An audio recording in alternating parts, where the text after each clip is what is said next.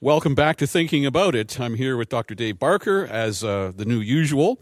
And uh, Dave, last time we met, we were we were beginning a conversation on the heart of a shepherd, and uh, this comes out of a uh, an essay that you wrote and contributed uh, with some other faculty members from Heritage called "For Christ and His Church." Some really uh, helpful essays. I have a copy of it.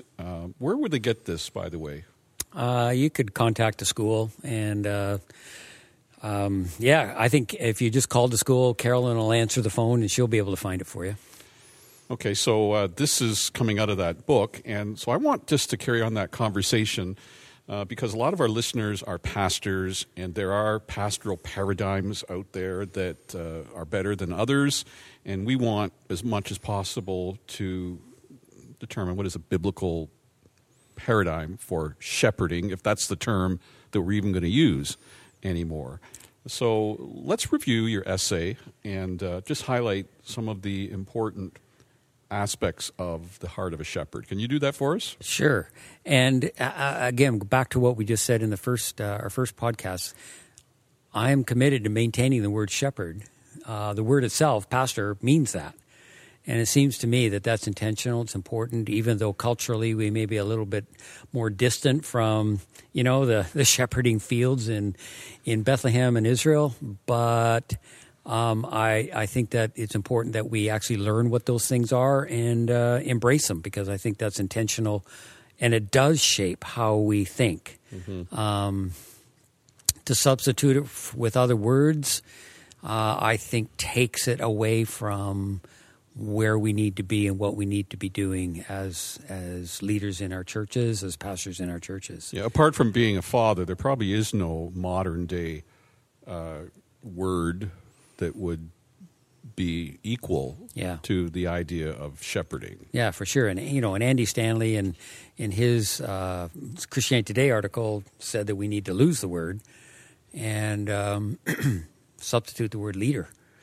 Um, and I just I know I, when I first read that it just kind of hit me sideways. That yeah, you uh, lose more than a word when yeah. you do that. Yeah, absolutely.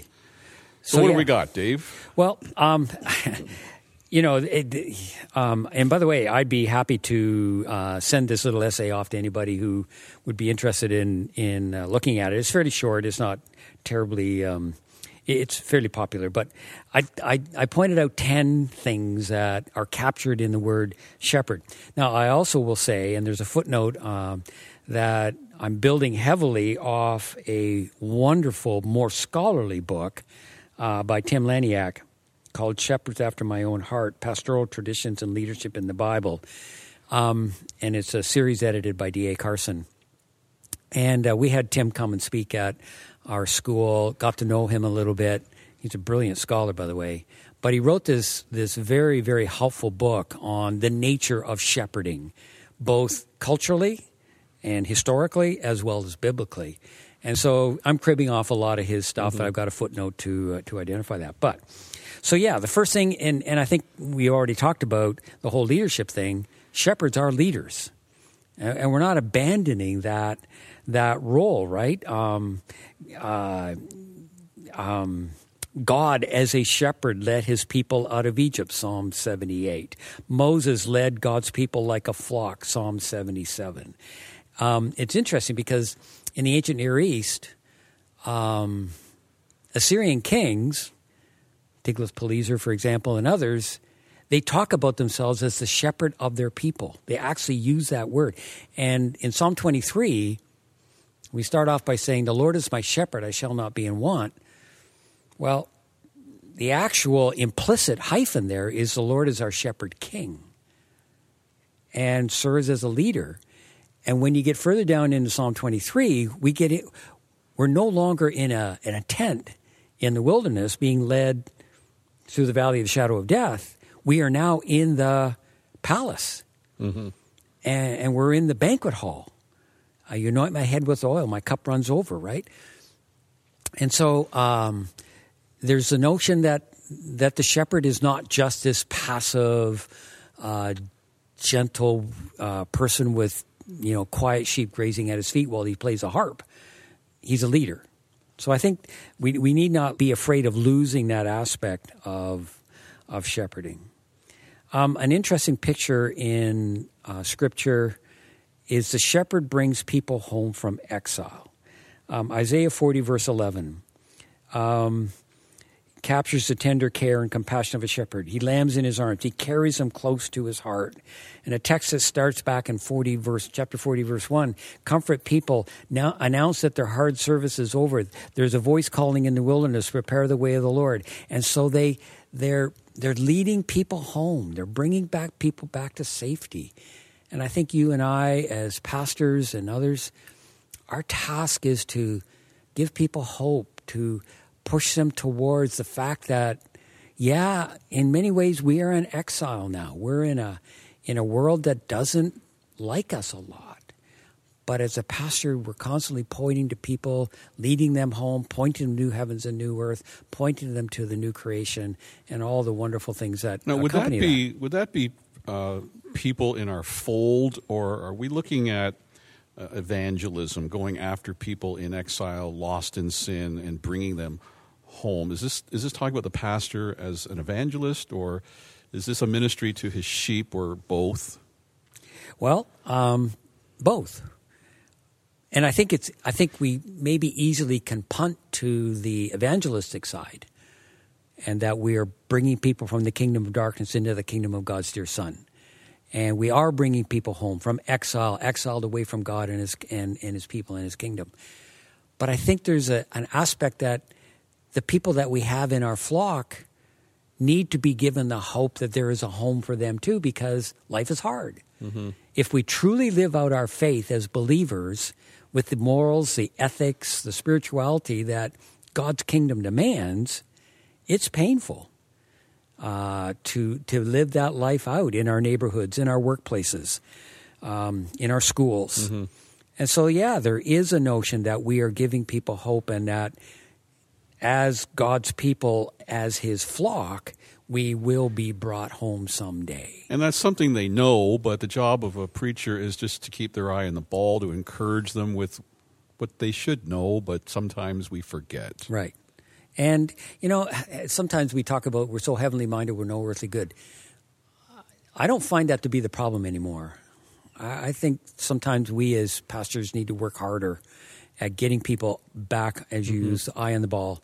And the ball is ultimately and finally the return of Christ, a new heavens, new earth, a new creation, new Jerusalem, all those wonderful promises that we know about. This started in Eden and and in, at the uh, end. Okay, the so a shepherd does that. What else? Yeah, you got okay. ten of these. Um, committed to the care and protection of the flock. I think that's a fairly obvious one, and we need to be involved in that. Uh, Psalm twenty three, classic example. Uh, at times, they need to rebuke and discipline. Uh, Zechariah 11, 7 to 14 have this, has the shepherd breaking the staffs called favor and union. Um, we may have to occasionally exercise a similar kind of discipline in our congregations care, love, grace, kindness. But yeah, and we do know about the need for discipline in the life of the church. And the pastor has, can't be afraid of that. The shepherd can't be afraid of that. Um, the shepherd may be called upon to suffer for the flock, uh, for the purification of the flock. Um, in Zechariah 13, we find that it is the true shepherd who was struck for the sake of the redemption of the sheep. Jesus picks up the image in Mark 14, Matthew 26, and applies it to his sacrifice on the cross. So we at times need to pick up the notion of suffering on behalf of the flock in, in following the model in, of, of Jesus as being the suffering servant to act redemptively for the safety of the flock, for the purification of the flock, for the establishment of the flock. So, in the context of Bill C 4, we might, on the front line, suffer. Suffer for Absolutely. righteousness' sake, and that would be good for the flock. And lead the happened. way. Lead the way. J- Jesus said, The good shepherd laid down his life for the sheep. And yeah, I, I think that as we stand tall and true on some of these moral and ethical issues, we're going to take the abuse, we're going to take the harassment, and that's part of our job. So we can't sit in our oyster and send people out to the front lines and hear how they're doing.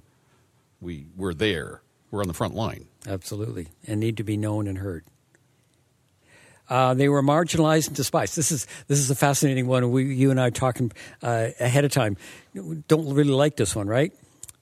Um, yeah, shepherds were the marginalized of society. They were they were the poor. They were the ones out uh, that weren't the elite. And so often we as leaders and pastors, we kind of feel that we're professionals. Uh, John Piper wrote the book, Brothers, We Are Not Professionals. And I understand what he's saying there. Mm-hmm. And it was interesting when Jesus was born, the first people that came to visit Christ were the shepherds, saying what? That I'm here for the poor, the marginalized, the voiceless. And I think we need to realize that as shepherds of our congregation, we can't aspire to somehow elitism or to be and and I hope we can be respected in our communities that we conduct ourselves in a way that's respectful but innately that is not where we fit in the structure of society now is that because the the organization or the people that we lead like the, the shepherds were shepherds because they led sheep what are sheep you know sure. you lead sheep okay well we well, know what it was a are. mundane and dirty task. Yeah, and so we are identified with our people uh, who Paul said, not many wise, not many noble. Sure. Uh, we're, a, we're a humble people. And if we are shepherding these kind of sheep, then we can't expect to be regarded as uh, high tech presidents and CEOs. We're just pastors. We're just pastors. And I think we need to understand that. What if we've got a lot of degrees?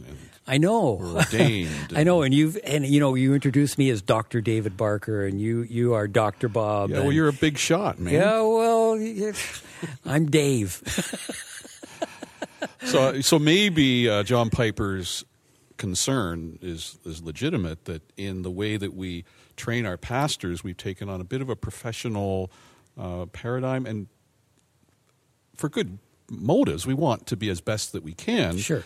But maybe there's a different way of acknowledging that, and maybe that's what ordination's supposed to do. Well, and I think we need to be training our pastors to say that we are training you for a humble role in in society and the church. Right. Don't let this degree go to your head. The degree is everything to do with equipping you to do your job well, and not to wave the degree uh, in front of people. Um, okay, uh, just quickly, the shepherds are responsible to seek and save the lost. That's called obviously Luke 15. They are intimately known and trusted by the sheep. And by the way, that takes time. And uh, sometimes, you know, I, again, back when I was in seminary, I was I was taught, you know, it takes a, two or three years to you're you're their first year their preacher, then you become their pastor, then you become their leader, and it takes time to build that credibility up and trust. And so it's character, trustworthiness, honesty, um, humility, all those factors play in. Shepherds show shepherd care for their flock rooted in love for Christ. And it's interesting in John 21 Do you love me? Do you love me? Do you love me? Then feed my sheep. Feed my sheep. Feed my sheep. So it's interesting. While we're called to love our flock, we are instructed that we love that flock out of our love for Christ.